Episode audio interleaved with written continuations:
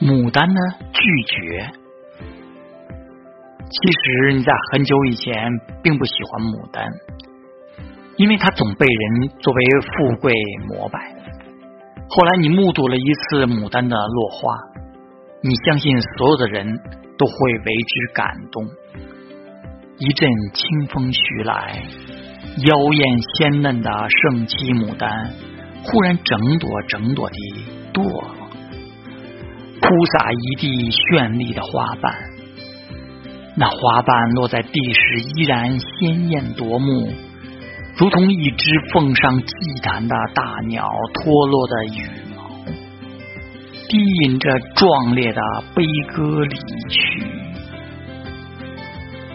牡丹没有花谢花败之时，要么立于枝头，要么归于泥土。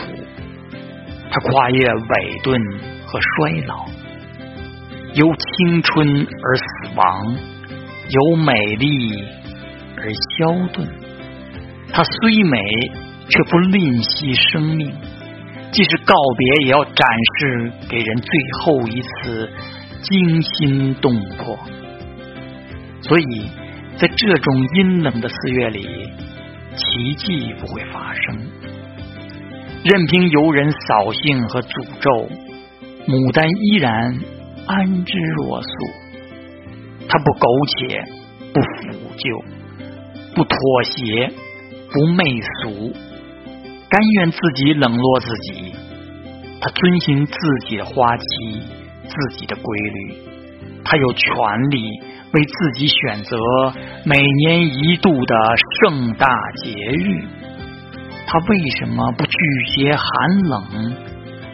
天南海北的看花人依然络绎不绝地涌入洛阳城。人们不会因牡丹的拒绝而拒绝它的美。如果它再被贬低十次，也许它就会繁衍出十个牡丹洛阳城。